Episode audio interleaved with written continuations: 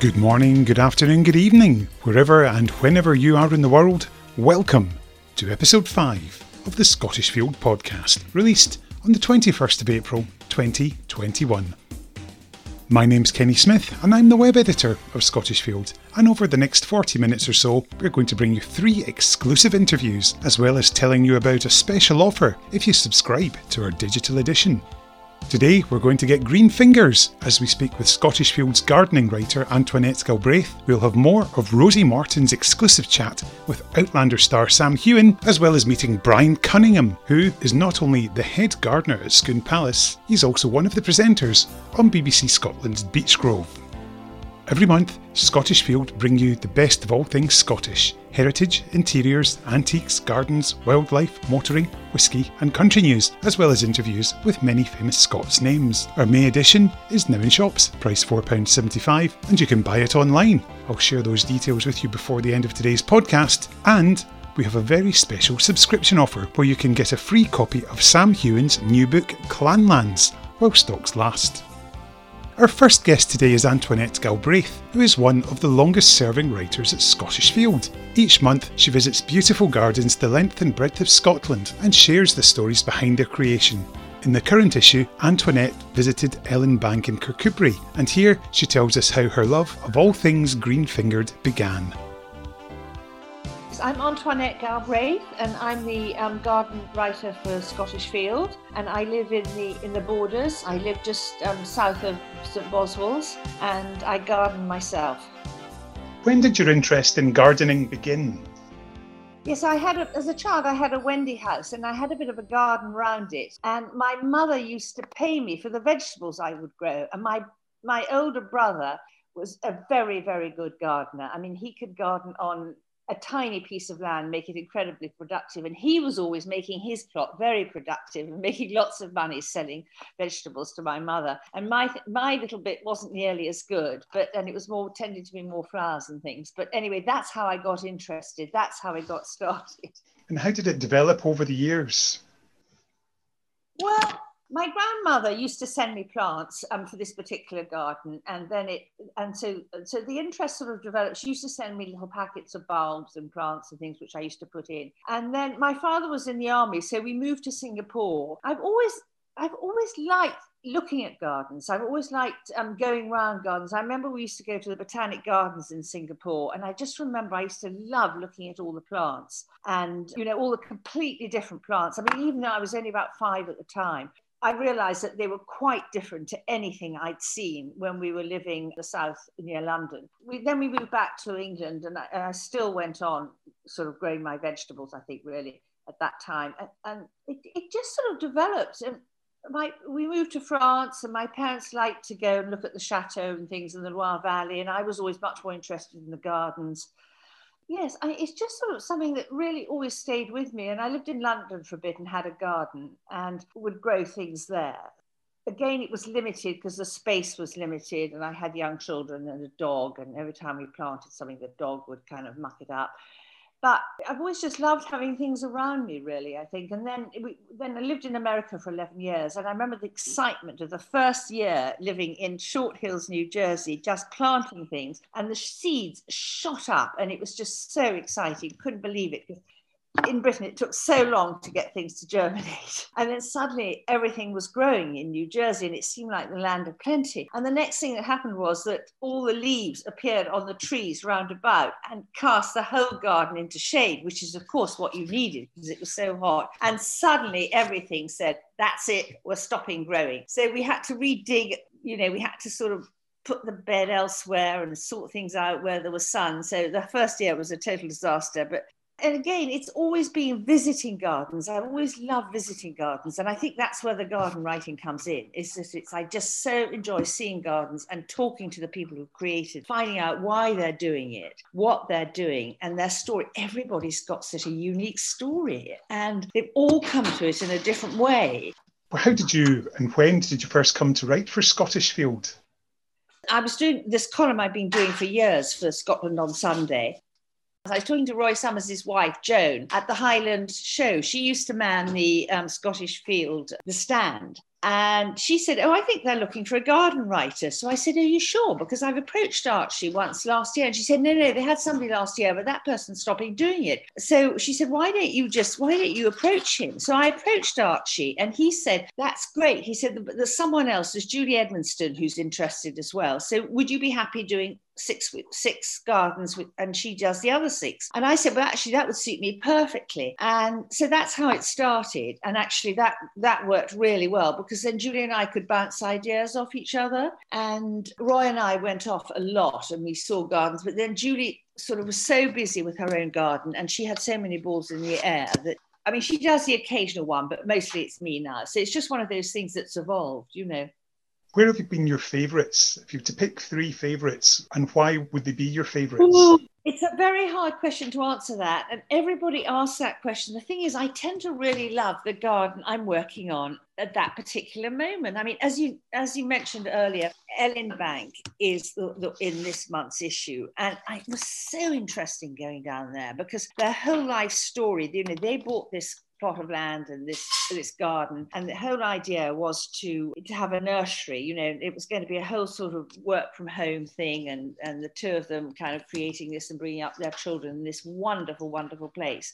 And that was you know that was their story and that was just it was so interesting. So i really i've always loved that garden because i love the shape of the wall garden and it's the perfect size and just the whole situation you know not far from the sea um, down in Kirkcudbright that sort of thing and and just the color and the different plants. She's got a massive variety of plants, and she's always trying new plants. So I would say that when I think back in my own garden, when I think what might I plant, the conditions here are very different. Here on the on the east are very different to her conditions on the west. I do often think about, you know, some of the things that she's got, like the clematis and some of the container grown plants and things. So I would say that's a favourite. I would say also in terms of modern gardens, I do like modern gardens. Now I know that would never work for us here, but um, I do like modern gardens, and I do particularly like the Garden of Cosmic Speculation, Charles Jencks's Garden of Cosmic Speculation. I don't know if you, are familiar with it, but he's done a sort of miniature version at the at the Museum of Modern Art, and it's these incredible clean lines, you know, sort of shapes and water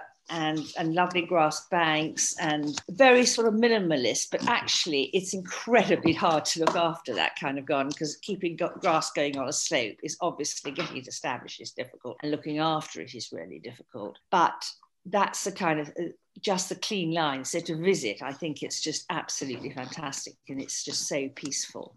Um, that's two gardens. Um, Another very, very special garden, which I think a lot of people love, is Lip na Cloiche on the Isle of Mull, which is this cottage garden that somebody called Lucy Mackenzie developed. Um, so she she was living, she was married to an Italian at that time, and she was living in Rome. And you can imagine living in Rome, the summers were a bit hot.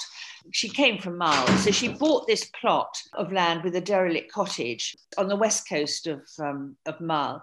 She bought this lovely little this this plot with this incredible view and then gradually restored the cottage and developed the garden and then when her husband died she actually moved back to britain and before moving back to Mull she learned all about garden. She went to work for, for a nursery, for a garden nursery, learned all about propagating plants and, and that kind of thing for a couple of years. So really trained herself up in a practical way now she lives and works full time uh, running this garden and it's open it's open to the public and she sells plants and she sells crafts.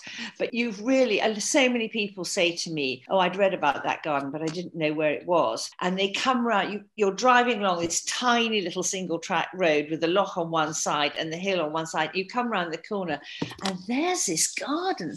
And you you've no idea even though you've read about it and you might be expecting you're still taken by surprise and it's just packed with interesting things. And she had to sort of barrow the soil up the hill and down the hill, and stones went up. I mean, she did everything. She still does everything herself. I mean, she's there from dawn to dusk. I know how she does it, but it's just incredible. So that's another favorite, but that's very, very personal to her, you know. You know, the list of favorite gardens, I mean, I love Greywalls you know, the, in, in East Lothian, I mean, they, are so clever there. I mean, I know that's a hotel and it always has to look good year round, but that is a garden the advantage to that garden is that it looks good year round.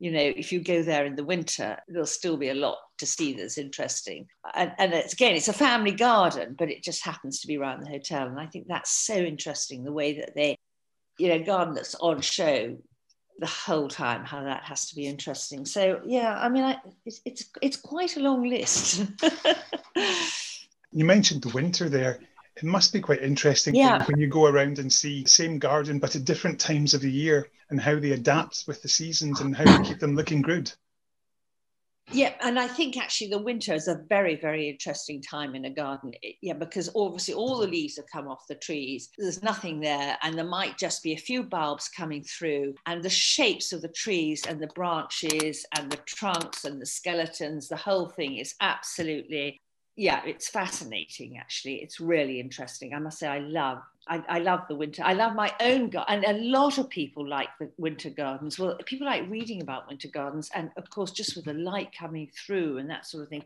photographing winter gardens, I think must be quite fun. I think Angus has always had great fun photographing. And I think that was something that took Angus by surprise.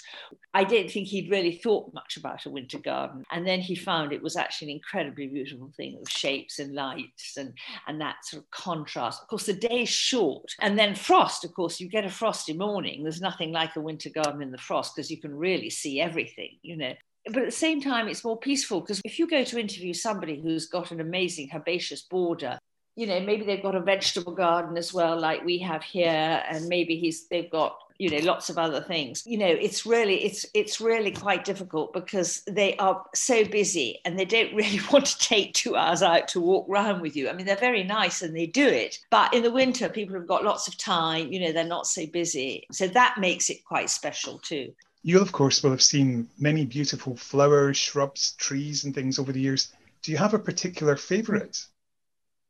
Again, that's a, a, question that a lot of people ask. I do love snowdrops myself, and I've got a particular, I've got a very, very small collection of special snowdrops. And in fact, it was much better and, and it was all labeled and things, about 10 different kinds, which is enough for me probably. Till one day, my little two year old granddaughter was walking around the garden with me and she said, Granny, I've, with these bits of black plastic in the garden, I pulled them all out for you. And she pulled out all the labels with the names of the snowdrops. And although we went back and tried to put them back right away, it was still, I mean, it was just, of course, it was it was the summer and we couldn't quite work out where everything was. So the whole thing fell apart. It's never been quite as good. So, I mean, I tend to be very seasonal there again. I mean, now I'm planting my seeds and my seeds are in the greenhouse. And, you know, I've got sweet peas there, which I love, and I've got Nicotiana's coming up, and I've got Cosmos coming up. And, you know, again, I'm thinking, what shall I plant more of this year? And, I, and I'm not sure. And, you know, I can see the garden from here, and I've got I've got my tulips are out now in the garden. They've had a bit of a bashing with the frost lately, but I just love tulips. But then, you know, we haven't got many roses because I prefer to see them in other people's gardens because I don't know, I just don't seem to be always very successful with roses. But I do love a really good rose. Nothing beats a really good rose. And I've got some climbing through trees. But their bluebells will be out next. Daffodils are out at the moment. So of course now all I can think about is where am I going to put more daffodils next year? So there isn't one particular favourite, but if I if you said you've really got to have nothing else, only one, I would definitely have snowdrops because they come early in the year that's when you need stuff because there's leaves on the trees. After that, are going to be leaves, well, not immediately, but there will be leaves on the trees and there will always be something, you know, whereas in Jan- late January, February, there really isn't much else. So I think it probably would be a masked snowdrops. I think, I mean, I have got a few specialist ones when I can identify them, but it's mostly the masses that I really love. Yeah. Now, Last week, we brought you some of Rosie Morton's chat with Outlander star Sam Heughan when he discussed his childhood in Dumfries, as well as the effect the Starz Network show has had on his life. Today, Sam tells us about the places he liked to go on his holidays and the days out he enjoyed in Scotland, as well as his new film SAS Red Notice, in which he stars with Lord of the Rings Gollum, Andy Serkis, and Batwoman Ruby Rose. Over to you, Rosie. Do you remember any childhood retreats that you went to on holidays around around the country? Oh god, that's a good one. Yeah, because we did. We we normally did sort of holiday in Scotland, and I remember, you know, like a, a weekend would, you know, if they want to go to the beach, it would be like go to Ayr. Yeah. And you know, of course, Scottish summers are they're not summer. It's, I remember like sitting in the car and you know the wind and the rain, and you've been in in the sea and it's freezing cold out there, but you still went in, you know, because you're at the beach, so you have to. And I don't know, like eating fish and chips, you know, in the car, like freezing cold or whatever, or uh, you know, actually going to Ayr, you know, going to the Ayr Gaiety, which is, you know, a theatre, and we used to take trips up to Glasgow to the Citizens Theatre where, you know, I've worked as well in my professional career. So, yeah, it's, uh, it's kind of cool to revisit those as, as an adult. But we would, yeah, we would generally, you know, jump in the car and go, like, climb a hill or go to the coast somewhere. We used to go up to the Isle of Eigg quite a lot. My Mhm. uncle's from there, or lived, lived on the Isle of Eigg at the time. Yeah. So we spent a great deal of time on the island, and that was, that was amazing. That's stunning. It's absolutely stunning, that part of the world. It's amazing. You say you went through to Edinburgh and you went, was it Edinburgh Steiner School you went to? Yeah, Yeah. Yeah, I, well, I, I went to Gillespie's for a year and then went to Stein School. What bit of advice would you give your younger self when you were back at school days? I guess I went to a state school, you know, at Gillespie's and was very lucky that we got given a scholarship, or I guess, or assisted place to go to the Steiner School, which is a private school. But just the, the education there was incredible. It was very creative, very sort of encouraging children to sort of develop their own character, I guess. So I don't know. I, I mean, I probably did as little work as possible and enjoyed myself as much as possible, but I don't think I would change that. It certainly helped me in my career as an actor, and that's when I started to explore theatre. And I used to, I started going to the Lyceum Youth Theatre and the Royal Lyceum. So I guess I don't know, enjoy it. Yeah, enjoy it because it's it's it seems to end pretty quickly, right? Yes. Oh Like, I my want be. Tell me about it. Yeah. I don't know where time has gone. Yeah. You've just launched the SAS Red Notice movie, which it looks amazing. So, what was it like working with this good psychopath? What was it like trying to channel Oh. that? Yeah, we could probably talk for hours. I mean, Yeah. well, first thing, I think if you don't have Sky, I think it's on Now TV. Is it? Okay. Um, I think here, yeah, and in the US it's on Apple TV. But yes, I mean, I, I knew Andy McNab from his books and from Bravo Two Zero. I was kind of interested and fascinated already by him, and then just to work so closely with him, you know, he gave me uh, like total access to who he was and to his life, and I could call him anytime, and we we talked a great deal before we even got into shooting. Then in prep, you know, he was always on, on, on call, and then even during the shoot as well, he was there. And just to be able to like study him, I think is great. You know, study a character and really try and work out who he is. But and I think I was very skeptical at first about about his claims to being a psychopath. I'm like, yeah, right. Yeah. And then, uh, and actually, as soon as I you know read more about it and, met him and talked to him about it, it was it's just so interesting. And really, there's you know there are a lot of psychopaths out there that are you know good good psychopaths. Yeah, no, it must have been so interesting. I love watching that program SAS Who, Day, Who Dares Wins. Um, I guess it's it's almost the same, but you know, mentality and, and going about channeling that must have been quite a challenge. Yeah, well, there's it's interesting. There's like the the military side, which obviously is super interesting, and I love all of that. I'd love to do that show, SAS Two Days Wins, because I love the idea of challenging myself.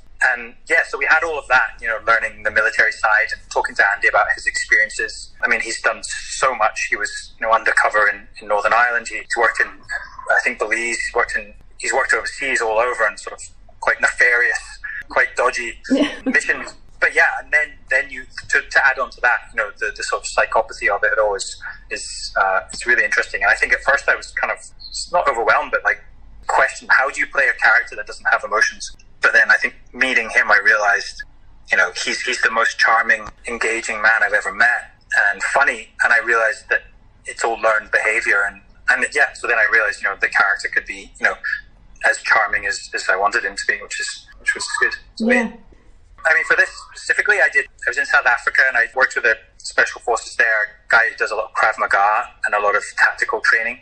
You know, bo- boringly, but uh, kind of fascinating. You know, like the, just drilling with like you know rifles and pistols and how to move, how to stand, you know, how to shoot. It's just really simple stuff, but just drilling it until it's sort of second nature. And then with Andy, we did a lot of tactical stuff, like in compounds, like learning to moving as part of a unit, and just as, I guess the psychology behind it all, you know, controlled aggression and all that sort of thing, which I guess is what makes makes I think this movie so authentic is that it's not you know your stereotypical Hollywood like you know, guys with guns sort of screaming like you know full energy. You know the SAS and the, these special forces and, and, military, they you know they're professionals. They, that's how they operate. So it's mm-hmm. it's actually all very straightforward and I guess low low emotion. You know, which mm. is quite interesting, and it helps for the character as well.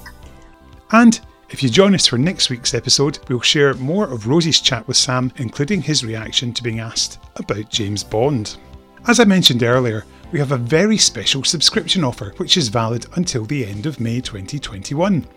For just £50, you can get a three year digital subscription and a free copy of Sam Heughan's book Clanlands worth £20 while stocks last. To subscribe and access this very special offer, visit www.mymagazinesub, which is all the one word, .co.uk forward slash Scottish Field forward slash promo forward slash club sub 01.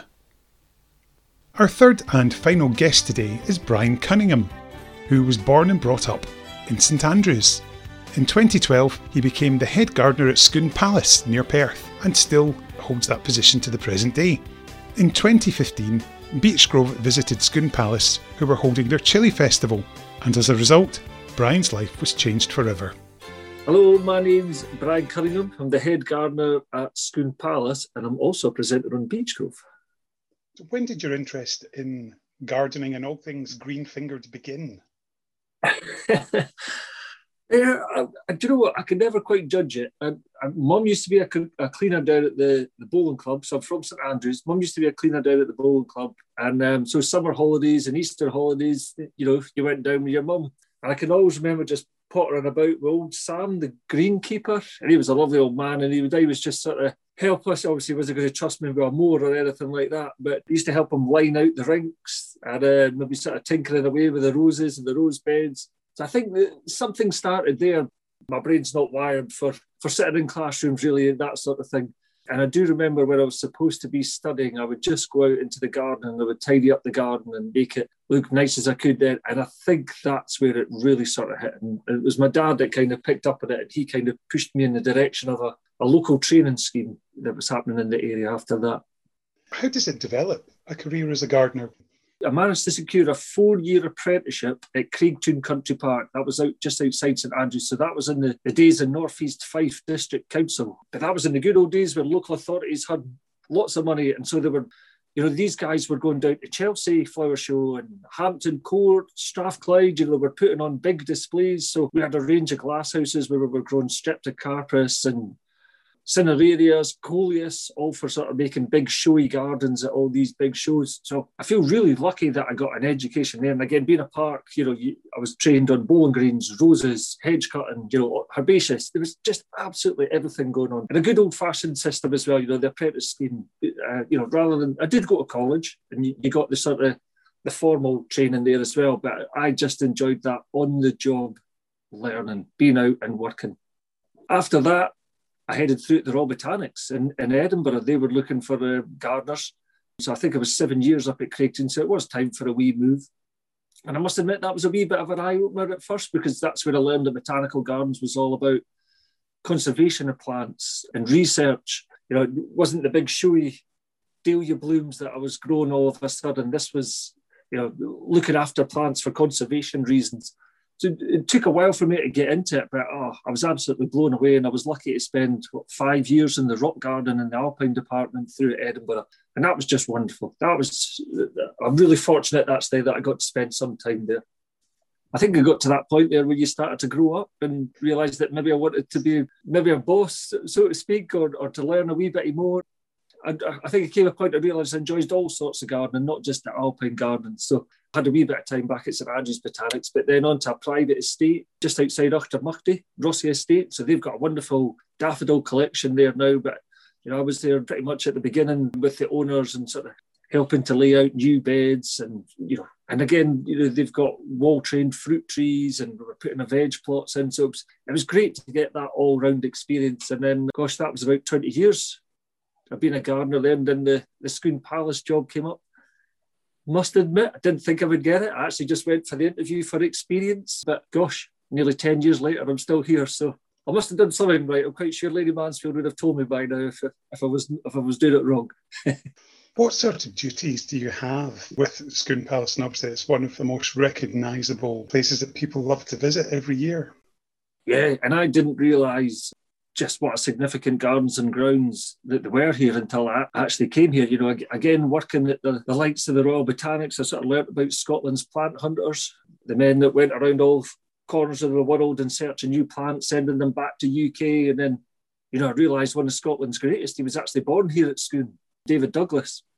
You know, he served his apprenticeship here, seven year apprenticeship, for moving on and having three botanical trips abroad. His most notable introduction, the Douglas fir, one tree sent by David Douglas himself and grown here in the Palace nurseries is still grown in the Palace grounds. So it's, it's wonderful to have that connection with David Douglas here.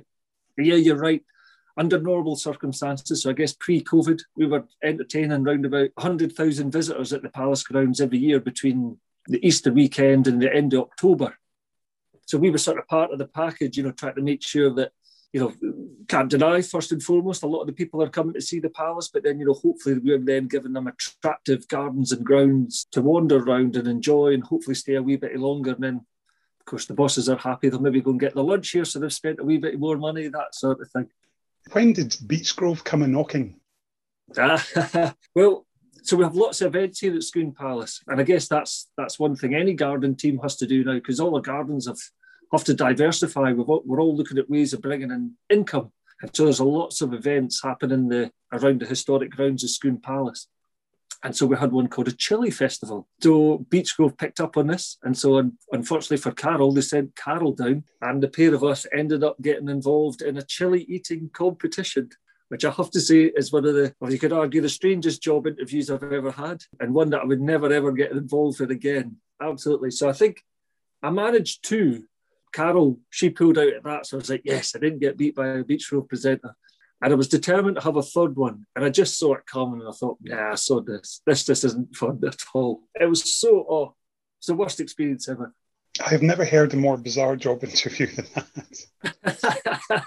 well, it must have impressed Gwyneth Hardy. So she's the producer of Beach and which has been for about 20 odd years, I think. So then, and again, well, I was trying to get exposure for the Palace Ground. So because I had that contact, I just kept in touch with them in Beechgrove. You know, if ever you're looking for five minutes to fill in the programme, please come along and I'll take you around the amazing Victorian pinetum that we have here at Scone, the wall garden that we're working on, the kitchen garden that we've got. Um, but thankfully, um, Gwyneth came back and said, well, we're actually looking to do something more. You know, what do you get involved with? And at that time, we were working with the local primary school. So the primary fives were coming down to the kitchen garden at the last term and sort of learning how to grow veg as a sort of a wee experience. So they filmed that.